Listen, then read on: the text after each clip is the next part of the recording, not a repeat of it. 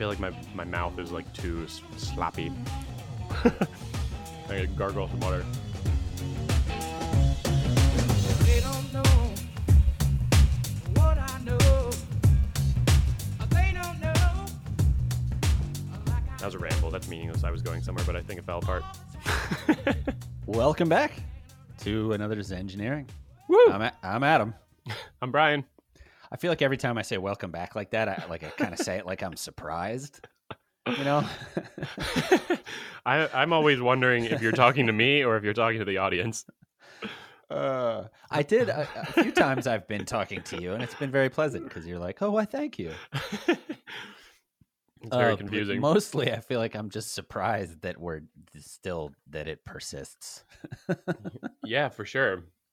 This is impressive. This is our longest running project for sure by by like Uh, hundreds of thousands of times. right.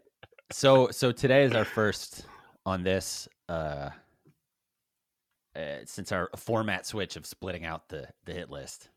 So today is going to be nothing but sweet, juicy, single topic, Oh yeah, real focused.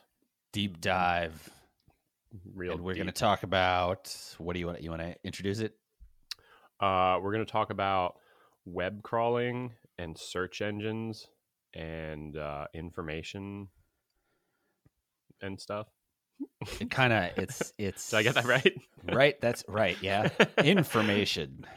Nice. You know, narrow topics. Um, Let me rewind. Information's not one of the topics. I felt like I needed to say more than what I said. it's it's certainly like the It'll fabric. It's it's the fabric that all the rest of the stuff we're going to talk about is built on.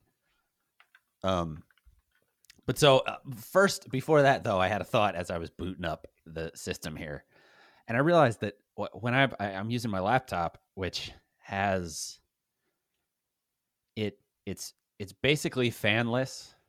Um, it it has a solid state hard drive basically there's there are no moving parts in it anymore. And i realized that we've we've now built these devices that are real satisfying because you click them on and it's like boop boop oh there's my computer. But Mhm. remember what it used to be like booting up a, a- a computer? Oh my god. like in the early 90s with a floppy drive that was like like compared to how smoothly my laptop just turned on it sounds like starting a lawnmower like totally. oh oh floppy disk drives were so loud and in such a grating way like Just big mechanical parts. It's still it's still mechanical. The fundamental computer operates by mechanics, but it's just really really small shit that doesn't make noise that we hear. right there isn't like a disc of plastic spinning Right. a thing going "Eh, eh, eh, eh, eh," to read it Which is cool. We've just we've just reduced everything to microscopic tiny little shit that it's amazing. It's really amazing. but the problem i was having is i had to reboot it after it froze and I couldn't tell if the reboot was happening because everything was so silent that I just had to kind of hold the button and go, "Well, I've done the thing that should start it." I used to put my ear down to my computer sometimes to debug what was going on. like I'd put my ear against it and be like, "Oh, I can hear that thing Oh, going. it's running. Okay, so the it's checking the drive. The gizmo's going, but the widget's not making any noise." How do I fix that with software? Hmm, do we have any duct tape? Which the idea of how do I fix that with software ends up being a pretty good segue into what we're going to talk about. Oh yeah. So, to Smooth. get to search engines and uh web crawlers and all that kind of stuff that like some people have heard about, some people haven't. Search engines, uh, uh, like people use Google every day. It's become it's a, it's become a verb. To go It is the internet for most right? people. and no one really knows how it works.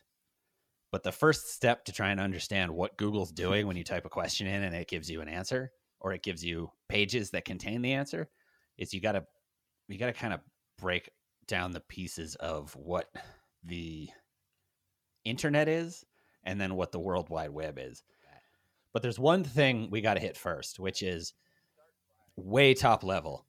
The point of a search engine is to satisfy the query that you put in it, right? Like, what's a Mhm. good search engine? Is the question.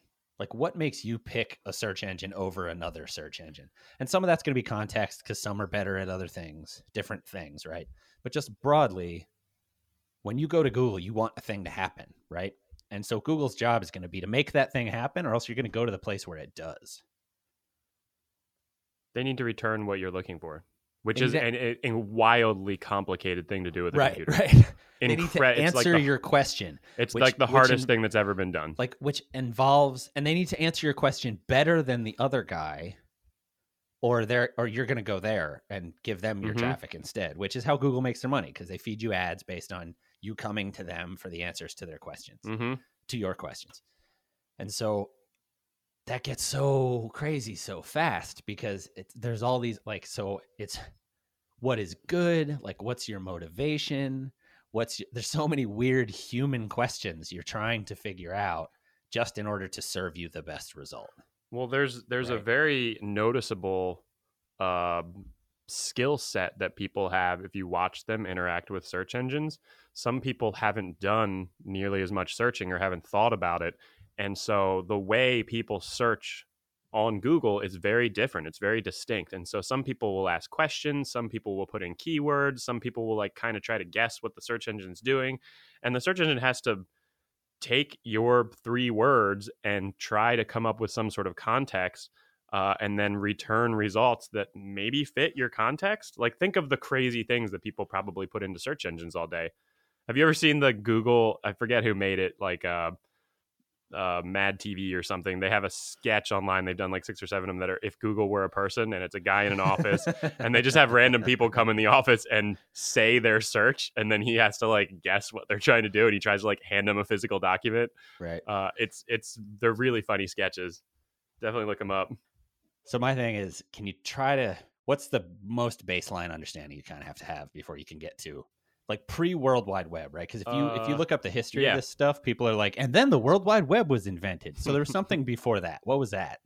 uh there were just a bunch of computers that were connected over really long distances and you could share files essentially we should keep everything in the in the concept of files right now so like if you had a if you had like a word document or like a paper you'd written you could send it to people uh, they could get it um, and so the internet i don't know exactly where the line is drawn but essentially just think about all of a sudden we were like hey let's run some wires across the country and hook a bunch of universities up so that they can send papers to each other things like that email Well, and so then the next step that they took was, you know, these computers can talk to one another while we're not here. Like we don't have Oh. to be here for these computers to keep talking to one another. I feel like that's maybe you could call that the advent of the internet because like peer to peer, I'm going to send you a message even if the con- connection is persistent. It was still sort of this bulletin board thing of like I'm going to send a message over here and then he's going to Mhm. send it. It was it was email. It was still sort of postal. Mm-hmm. Yeah, it was still it was still like make the computer do something and send this Right. thing. Um, But so so we got from there to this sort of persistent thing of like, oh wait, if these two computers talk all the time, we can do a, a different, cooler thing with it.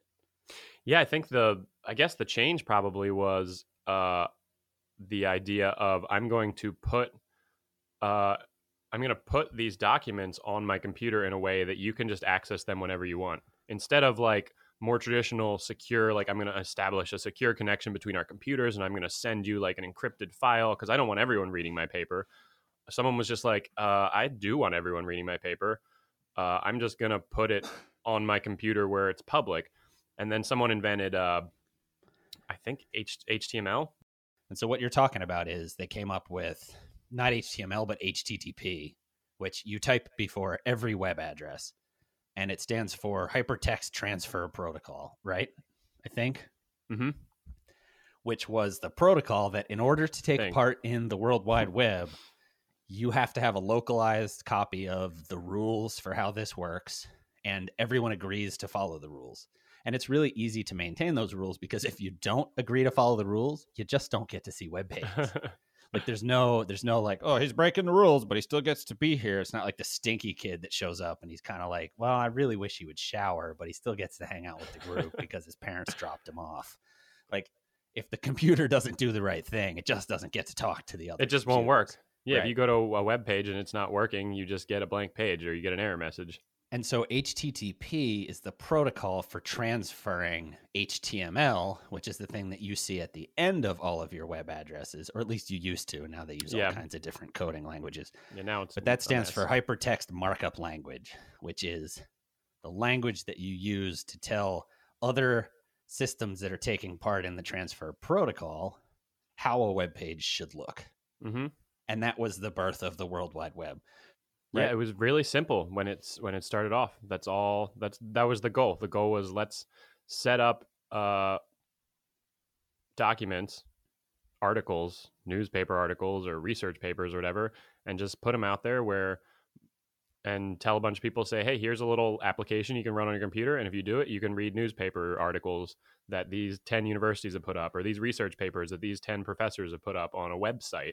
A website that no one knew what a website was at the time. It was So it was just a way to look at information. So we grew up during a really interesting time when, for I, in my memory, it's like a year, but at that age, it could honestly have been six weeks. I have no idea. Hmm. Where everyone within our group of friends, like you, Woody, Craig, like like everybody in our kind of immediate group of ten friends, Computer nerds. computer nerds, just to be yeah, clear. completely. Uh, but we all had websites, but you had to know the other person's address. So it would be like, let me type it in because it would be members.aol.com slash something something something slash something something dot html. Unless you knew that address, you couldn't go to the site. Mhm. Um, and we were building stupid sites and having things where it was like you would go home at night and we would figure out how to make a thing blink and then come in and be like, now my title blinks, bitch. So much stuff blinks. Craig made a logo for me one time that spun. That was so cool.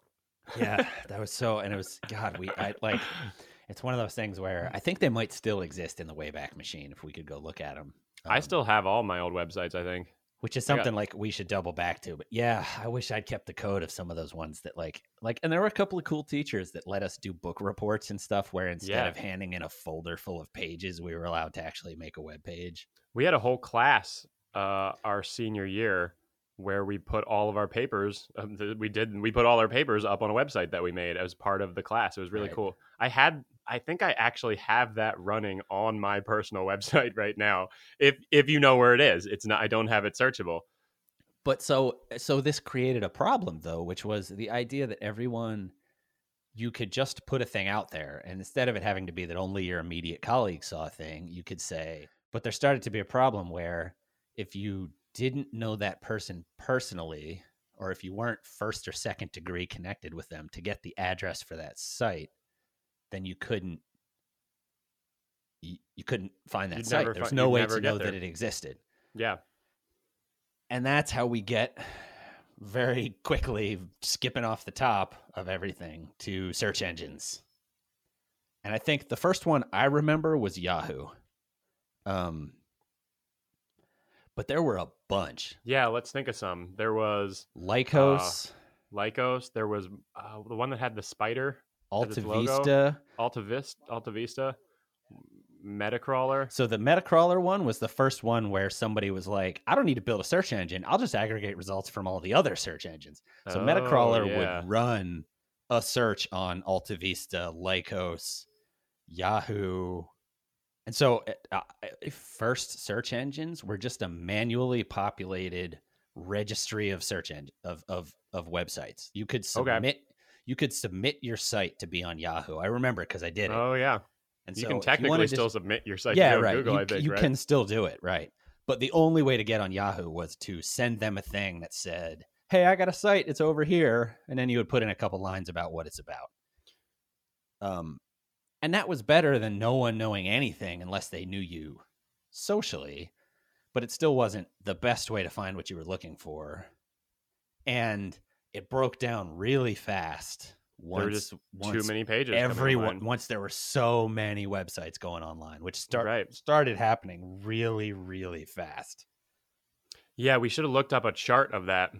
and so then what you were talking about with the links is the part this is this is how google rises to prominence Well, this is this is how uh everybody all the all the search engines immediate after I don't know, weeks, months. I have no idea how quickly this stuff picked up. Probably really fast. We went from like dozens of web pages to hundreds to thousands. Probably within a, a year or two, we had millions or hundreds of millions. I don't know. We should have looked up a chart. I bet Right. it's really interesting. Well, and so then the struggle starts being as soon as there are more than one answer for I want to find a website about harmonicas, like once there's two, now people are like, wow, which one should I click on? I, I want to go to the best one. And so they started having a struggle of how do we now the problem is actually we need to make sure we can get all the results or we want to get all the results including the ones that are not in our registry because they were manually put there mm-hmm.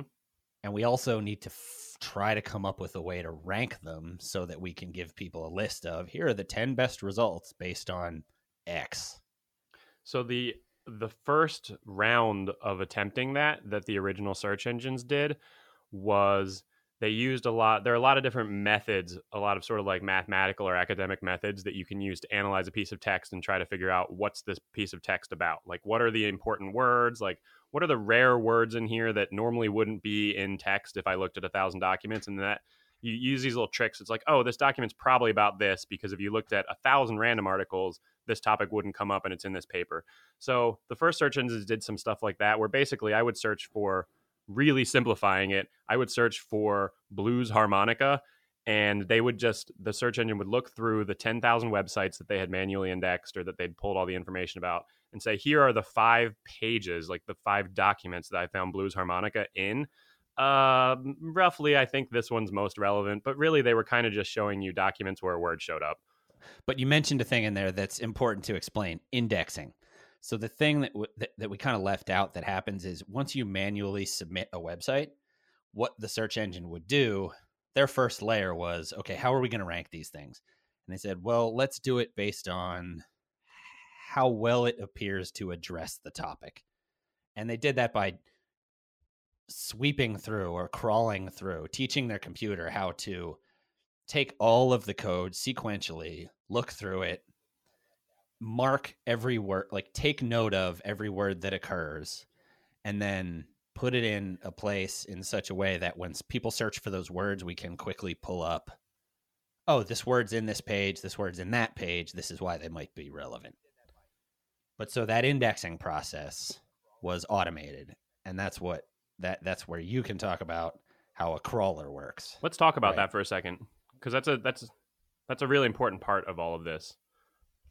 Yeah, so the indexing process it, I mean it's really straightforward. It's just it's just using those links that we started to talk about. You tell the computer go to go to adamkerpelman.com or zengineeringpodcast.com and the computer loads the first page, whatever page loads at that website, and then it pulls every single link on that page no matter what the link is to, no matter what it is, it pulls it and it says, I'm now going to go load those pages. So it starts by looking at one page, then maybe it pulls 10 links, like the link to our Facebook page, to our SoundCloud page. Maybe we have links to other things, we've written articles or something. And so then it goes to those, it follows those links, is the term. And then it goes and loads those pages and it does the same thing. And so you do that a few iterations, and all of a sudden on the internet, you've looked at a billion web pages. And so these, they're called crawlers or spiders and they just they literally you you turn them on and if you don't you don't have to tell them you don't have to limit anything you can just turn them on and they'll literally just go out and repeat that process over and over and over again and download every single document they find on the web Right.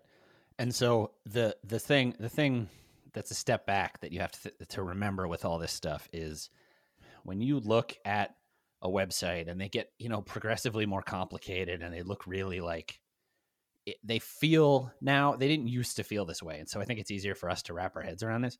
But like when you look at a site now, it feels like a thing that you drew, that you designed in a graphic program and and like they're really super advanced they were but just at the core of the all of that yeah the core of all of that is still just code like you can literally go pull the code from a website print it out and now it'll be hundreds of pages but it used to be when we first started out it used to be like just text with a few two little- pages and we literally would make these websites in a text editor where you would just write up the code and then put it on a server load it with the thing to read the code and you would get a picture and it was it was a really cool, satisfying thing because you would like put a line of code in that's supposed to make it blink. You refresh your site, and then it blinks.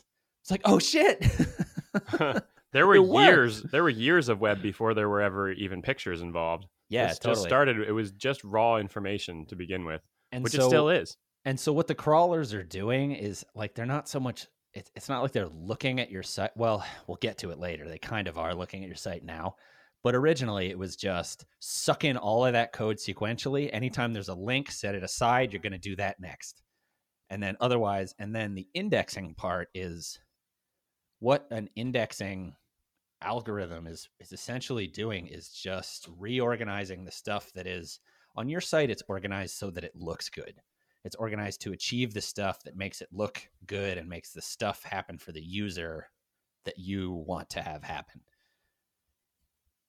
when a site is indexed, they're reordering that information to put it in their database in a way that's easier to use for a completely different purpose, which is to try to rank your site and make it so that other people can find your site as quickly as possible. And so that means pulling out certain details that they need, dropping other certain details that they need. And so when your site is indexed, it ends up being a, an entry in a database that has the address, what they think your site is about, the different occurrences of certain C- keywords, all kinds of different stuff, right? And so, how good a search engine is at returning a result has to do with their indexing algorithm. And so, that's what, like, when you talk about, oh, this search engine's better than that search engine. Well, they all they all do the same thing these days. There was a fundamental shift between the original search engines and Google that gave Google a major advantage, and it was uh, Sergey and Larry, Sergey Brin and Larry Page, they, they're the founders of Google. They were getting their PhD at the time, and they were doing it on like search algorithms in the web or something like that. And so they came up with something that they call PageRank. Previously, what had been done was there were traditional uh, like analysis methods where you can look at a document and I can kind of kind of programmatically tell you what it's about. I could look at an article about blues harmonicas and like maybe I can tell you it's about blues harmonicas or maybe the computer can tell you it's about blues harmonicas, but it can't tell you like is this article better than this other one about blues harmonicas? Is it more relevant? It just it's not very good at searching things. the revelation that those guys had that made Google dominate and and they have not stopped dominating since was PageRank. Mhm. And PageRank, it's really is just this eureka thing where they were like, wait a minute, here's how here's how these should be ranked. And it didn't have to do with keywords and all that kind of stuff. I mean, that all factors into it, but talk about PageRank and what the revelation was there. So PageRank, essentially, what PageRank did is they said, okay, all of a sudden we have we have billions of documents on the internet, or maybe at the time millions or hundreds of millions, and so uh, and they're all linking to each other as a way for you to get around on the internet. So part of this Right. is they saw an infrastructure building up that was based on the fact that you couldn't go to a search engine yet. So you had to follow another person's reference point to try to get around the web to different things. Mhm. And you were talking about web rings, and those were kind of like people would, you know, uh, people that cared about Dungeons and Dragons would make a Dungeons and Dragons web ring. Mhm. And that would be like a thousand sites that all got together and were like, we don't know each other, but we're talking about the same thing. We're all going to link Let's each set other. up a, an interlinking network. Right. so- And so the page rank, they said, well, it's not reasonable for me to take like information that's on your page to tell what it's about because people were already sort of starting to game the system. They're like, oh, well, I'm going to put the word blues harmonic on my page a thousand times so I show up first because everything was really, it was that simplistic at the time. Um, and so PageRank now said, I don't care what's on your physical page anymore. I care about the pages that link to you. So if you are linked to by a hundred pages that are also talking about blues harmonica, you're probably the most important blues harmonica site because you've got the most links to you from blues harmonica pages.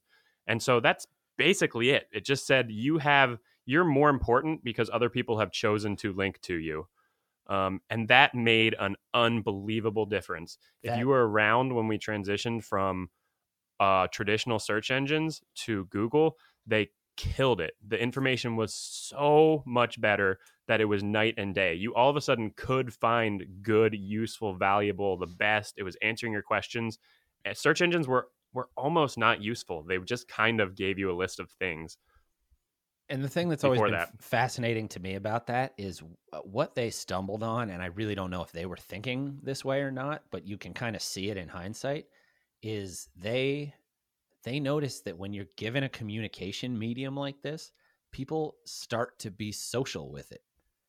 Like what they they realized that people were already creating social communities and social networks of people that cared about the same things. And they realized you could harness that force to actually figure out which were the most important things Right. and which were the best things. Totally. And And that I was don't so the right way to classify things yeah. that Google has never stopped being the leader. And I don't think that was ever that probably wasn't talked about like that at the time because there weren't social networks. The concept of Facebook and stuff didn't exist, I don't think, when Google came around. So but that really is that really is what it is. It was we they were they were capitalizing on human curated social networking amongst like documents that people were putting on the internet. And that's where it came from. So they really are search engines wouldn't at that point and at that time and even kind of now search engines don't work without humans kind of doing the work. Like we were doing the work to organize that stuff, and Google just came up with a clever way to aggregate Right. a billion documents at once and then take it to the next level. Well, and that's the interesting the interesting thing to me is they didn't they didn't it's not like a it's not like a crowdsourcing idea. They weren't like, "Hey people, do this for us instead." it you know, emerged. instead yeah. of us doing it. We just started doing it. So this Mhm. idea that like social networks are some sort of construct of technology and companies is is sort of a flawed way of looking at it. Totally we were true. given a communication technology and we the first thing we did with it was try to talk to other people Absolutely. Yep. and connect with other people. It, it came entirely out of that. And th- these guys, and, and I remember reading about PageRank many years ago, and that's when I was like, "Oh shit!" And I went and bought as much Google stock as I could because they have a they have a, a patent on this. No one else can use exactly their algorithm to perform search stuff. I mean, they they're allowed to reverse engineer it, so they can kind of guess Yeah. at what it is and try to. I mean, rebuild it. everybody, you can't tell the difference anymore between modern search yeah, no. I mean, they're all kind of running on the but- same thing. But when I heard that, I was like, oh, this is yeah, that absolutely makes sense. And so, what's what the interesting conversation is like that social aspect and the, the sort of the page rank thing. And it's worth mentioning that now Google is way more complicated. Like they have continued with the same idea of what is a good site and what is a good answer for the query that you put in.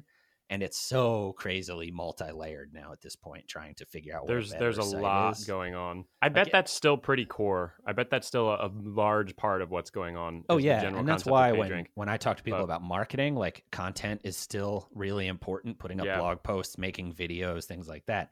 Because when people come to you for content and link to your content, it's still the highest value thing that you. it still comes back to to human improve your presence. human achieved popularity. Right, make. Mm. some shit that people want to see. Yeah. and they'll go, "Oh, hey, check this out, guys." Yep. yeah. but the the thing that's interesting and, and we always kind of refer to this as the strange gray area is i remember once we were i was down visiting you and you were talking me through like how you actually build a crawler which you talked about earlier and i remember going wait so you are literally going through every line of code in a website and you're saving it into your database. And you're like, "Yep." Weird. I was it's like- weird. Weird I was like, "That's legal? That's allowed. you can just do that." sort of. It's. I don't think it's exactly. technically And your answer was like, "You uh, yeah." Uh, yeah. Well, it's- what's it not allowed by? I don't think that I'm supposed to take like a company writes a say the Wall Street Journal writes an article. I I can't. I don't know.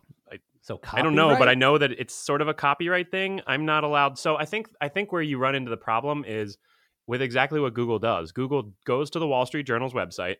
It downloads every news article the Wall Street Journal has ever written, and then when I perform a search for like, uh, uh, I don't know, like ISIS attack, right? It returns me a bunch of articles that New York Times or what did I just say? New York Times New York Times. the New York Times has written, and then it also displays a little bit of the article. So to let me know that this is the result I want, it displays the title and it displays like the five sentences that have the words in it that I looked for. And so it's taking copyrighted material, using it for something, displaying part of it to me, running ads by it, making money on it. So it's not it's not like they're stealing the article and just making a new site, although Google does have like Google News, which just aggregates news sites but they're take they're using it and it's it just falls in this gray area where it's like well it's copyrighted material you shouldn't be making money on it you shouldn't be reusing it you shouldn't be taking it but they have to Well, an article is a really interesting example, right? Because all of the ideas in that article came from somebody's brain. And that like that used to be what you put on paper and they pay you to have on a newspaper. Now you Mhm. put it on the web. But putting it on the you. web makes it inherently like the same thing that makes a crawler work. You can't you can't take it away or else the web stops working. right So and and so the copyright and it's this weird delicate dance that Google does with all their more powerful clients because without Google, New York Times would get very little traffic. very none But if they give up the farm, then then they get no traffic also because if there's too much of the article there, then no one leaves Google. They just get the answer that they wanted Right. there, which is interesting partially because it means that the New York Times inherently has no value past the information that they are passing on to you. And if someone else takes that information and puts it somewhere else, New York Times Right. goes out of business. Right, and that's a that's a very interesting philosophical place to go with information. And if you're like a hardcore like I like to I I just want answers when I'm looking for information. And so I kind of believe that. I don't want to read a fluffy article that has like an interesting story in it. I'm just there for the facts, man. Like get this other crap out of my way. Some people really enjoy like sitting down and reading a well-written article and I do too sometimes, but you're right. So, what is the intrinsic value of all these other things beyond you compiled a fact? Here is your 10 cents. Move along. The idea that, oh, you took my information. Well, you gave it You to put it there. You right? gave It's it public. to me.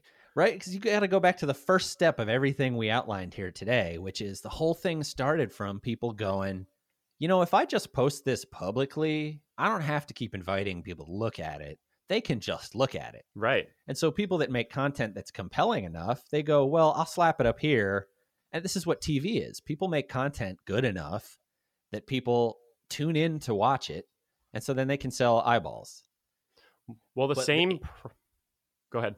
The inherent way that the web works, like inherently, you you put it out there in public. And unless it is publicly available, open to everyone, I can't see it.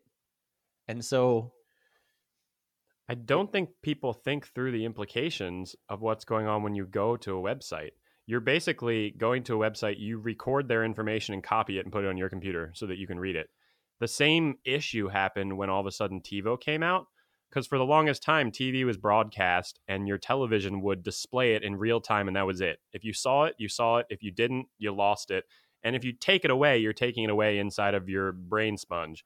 But now with with all of a sudden TiVo came out and people were like, "No, I'm going to record your show. I'm going to fast forward through your commercials." And everyone said, "Whoa, whoa, whoa! That's our information. You can't just put it on your device." So all of a sudden, it's it's the same game that's happening with internet information. Wait, don't you can't take my document? Well, you put it publicly on your website. Wait, but it's on my server. Yeah, but your server sent it to my server.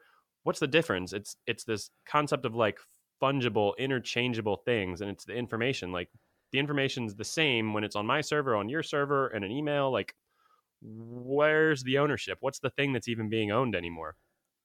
and I, I don't I don't know that I have an answer. I just I always kind of go back to that thing of if you post a notice on a tree in the town square and then later you see a guy with a notepad writing down the details from that notice, you don't run up and slap it out of the guy's hand and go, "No. Hey, no, that's my that is notice." my notice. You look at it and you remember it or else you get out of here." But that is Like- breaking copyright, I think, technically, isn't it? Yeah, yeah. I mean, one of I the copy, copy one of the copyrights is reproduction. So if you're reproducing it, you're violating that right, Right. of reproduction. So it, And it- they've carried that to computers. That's how they've taken down online music sharing because in order to even if it's streaming, you have to create a version of that file on my computer. And so I'm exercising a copyright when I stream a file. I'm I'm Mhm. reproducing it in order to listen to it on my computer. Um but yeah, it's, messy and it's confusing and it's and it like but to me it comes to this this broader thing of like the the f- what would end up being a satisfying answer to the questions that this brings up has to do with the value of data the value Mhm. of information and who it should belong to like and who or how you know how you should be allowed to profit off of it Mm-hmm. It draws attention to the conundrum that is a, that happening with everything in modern world, which is that the cost to make and everything is coming down. And we've reached a point with things like digital music and news articles and books, not a physical book, but if you put your book online, it's now free to reproduce them. So it takes work to make it one time and now essentially the cost is zero to distribute that book to the entire world's population. Everyone has a smartphone. It's essentially zero. And so now we have, well, we've built an economy, we've built this, we have these social things that we've agreed upon that have sustained us and allowed us to get to this point. But now all of a sudden it's like, well, it's free, so we should give it away, probably. But also that then ruins that whole industry, that destroys the book industry and that hurts the music industry. And so we're rapidly trying to catch up and like we need to invent new business models or new businesses and maybe there aren't new business models maybe books being free destroys the concept of a book and no one's going to write books ever again like what's going to happen it's a really weird time and that's happening with everything like with 3d printers are probably going to take the cost maybe not specifically modern 3d printers but that concept of like increased globally available inexpensive made immediately manufacturing is going to bring the cost of everything down towards zero. And so eventually all commodities, all goods, all information will essentially be free to distribute to everyone. And then where's where's the opportunity to make money? Where's the opportunity for capitalism to survive or for economics to work the way we've traditionally looked at them? Well this is one of the things that i've always loved about the mythology of star trek which Me is too. Me too. included in their chronology is the invention of the replicator. And once the replicator existed, world peace was like six months around the corner. And Boom, then we were like, got what shit, what are we gonna do? I guess we'll explain explore the universe. Yeah, And so we're, we're gonna we're gonna make sure everyone's taken care of. We're gonna produce replicators as quickly as we possibly can, replicate more replicators, and right, all of a sudden people have everything they need, and Well, and that intersects with what we were talking about in a previous podcast about unlimited vacation, right? Like that idea of like, no, go take a vacation if you need to rest. Is sort of Mhm. based on that same idea of we don't need somebody to begrudgingly grind out a particular profession to produce certain things anymore because we have refined that process to the point that it, it doesn't need to happen. And so there is a certain subset of what they call knowledge workers where what you're doing is is essentially like that. I'll replicate you a cheeseburger you go you go fix web problems for me and Mhm. part of that is also yeah you can take vacation whenever you want because your your work is not based on you need to be here riveting some shit to some other shit or else it doesn't happen Mm-hmm. um there's definitely a sharp divide between jobs that are using basically a job where you are a, are a machine that's just supposed to repeat things and then there are jobs that are kind of like hey if you're here you're doing something you've got something you're accomplishing something but it's not you're not just being like used as an object um. The idea of a knowledge worker and they've all always existed because doctors lawyers like they're all knowledge workers but as we move into this age of data and computers and stuff like you're also a knowledge worker if you can think of a way to use a computer to solve a problem and what you're getting paid for is to have thoughts and that requires sometimes walking in a circle going well i uh, well what it no uh, i mean oh shit page rank. That's how you do this. You rank them based on how everything is interlinked but like without that thing where you walk in a circle like that's why they you know you hear these stories about like google and you know and they have basketball courts and they encourage you to play. It's because they know that if what you're doing is having a brain that's just processing a problem you can't say sit here and pound rivets until you have enough rivets. Like you kind of just need to walk around and go think, think, think, like Winnie the Pooh, and then was that Winnie the Pooh that was walking around going think, think, think? I don't know. Piglet. It was one of them. I can picture him doing solve that. a problem. I think it had to do with heffalumps. Um, What's a heffalump? but like that's how you get to a problem. Deep Um, memories.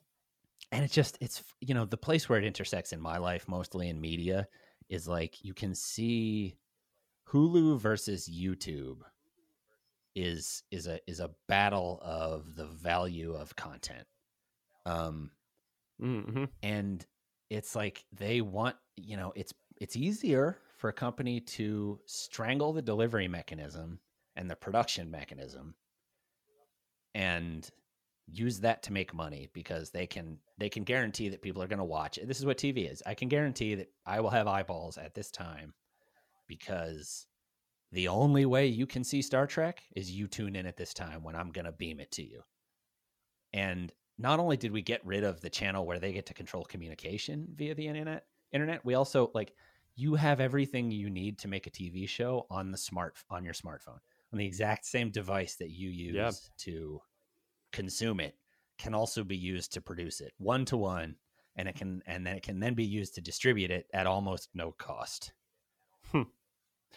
And this, it's what we've created is the ultimate reality reproduction Right. and consumption machine. And this is this is a concept that keeps coming back in our podcasts. You can recreate everything about our reality with your phone to a certain extent, and then you can share it because everyone else wants to consume as much reality as possible. and this is where i think this is where i It's think we wrap this guy up. it's very up weird. because it I, I just like I love the moral that it gets me to every time because people fret about like the state of the economy, right? And and what we're seeing now is just a, a, a like a like an it's it's an epoch, you know, an epochal type of shift from this w- economy based on the delivery of information to an economy that has to be based on the creation of information.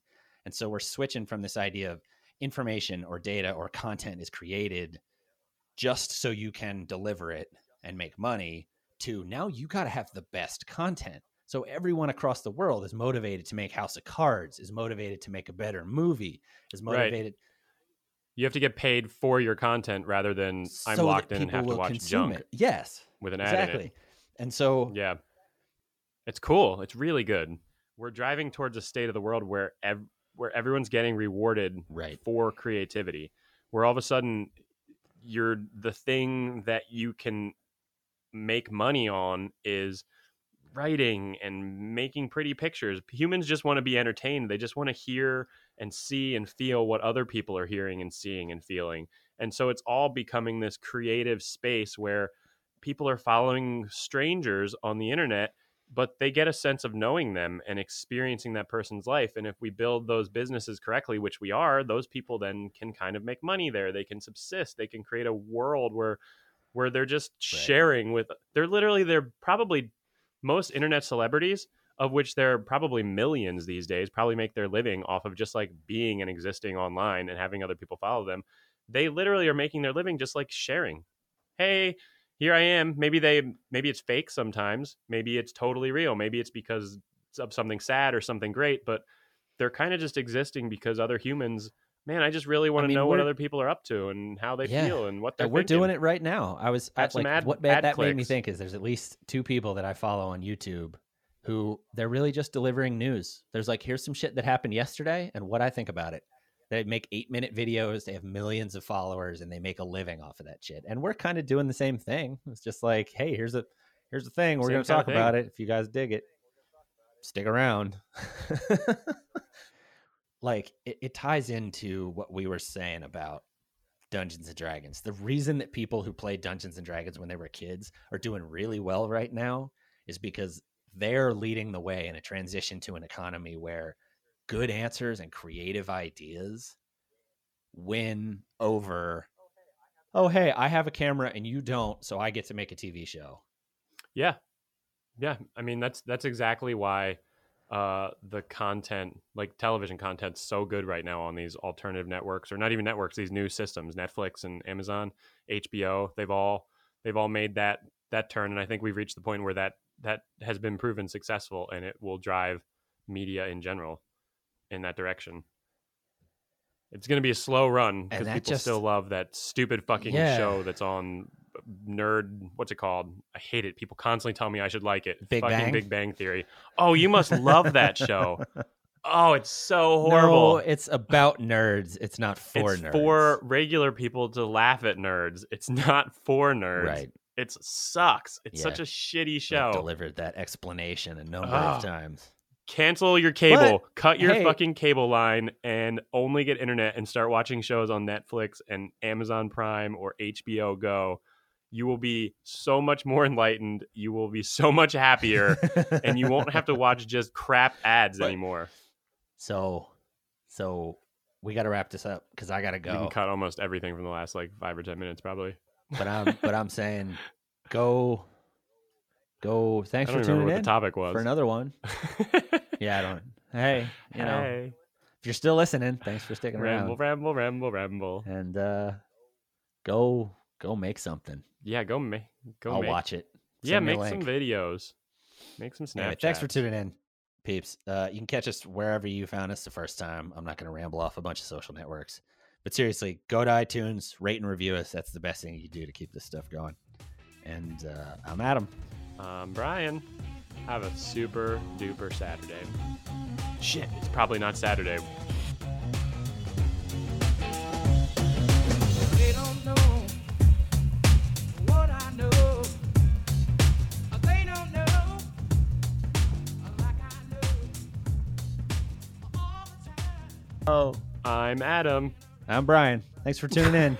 catch us on on. Uh, uh, It worked. I tricked him. It worked.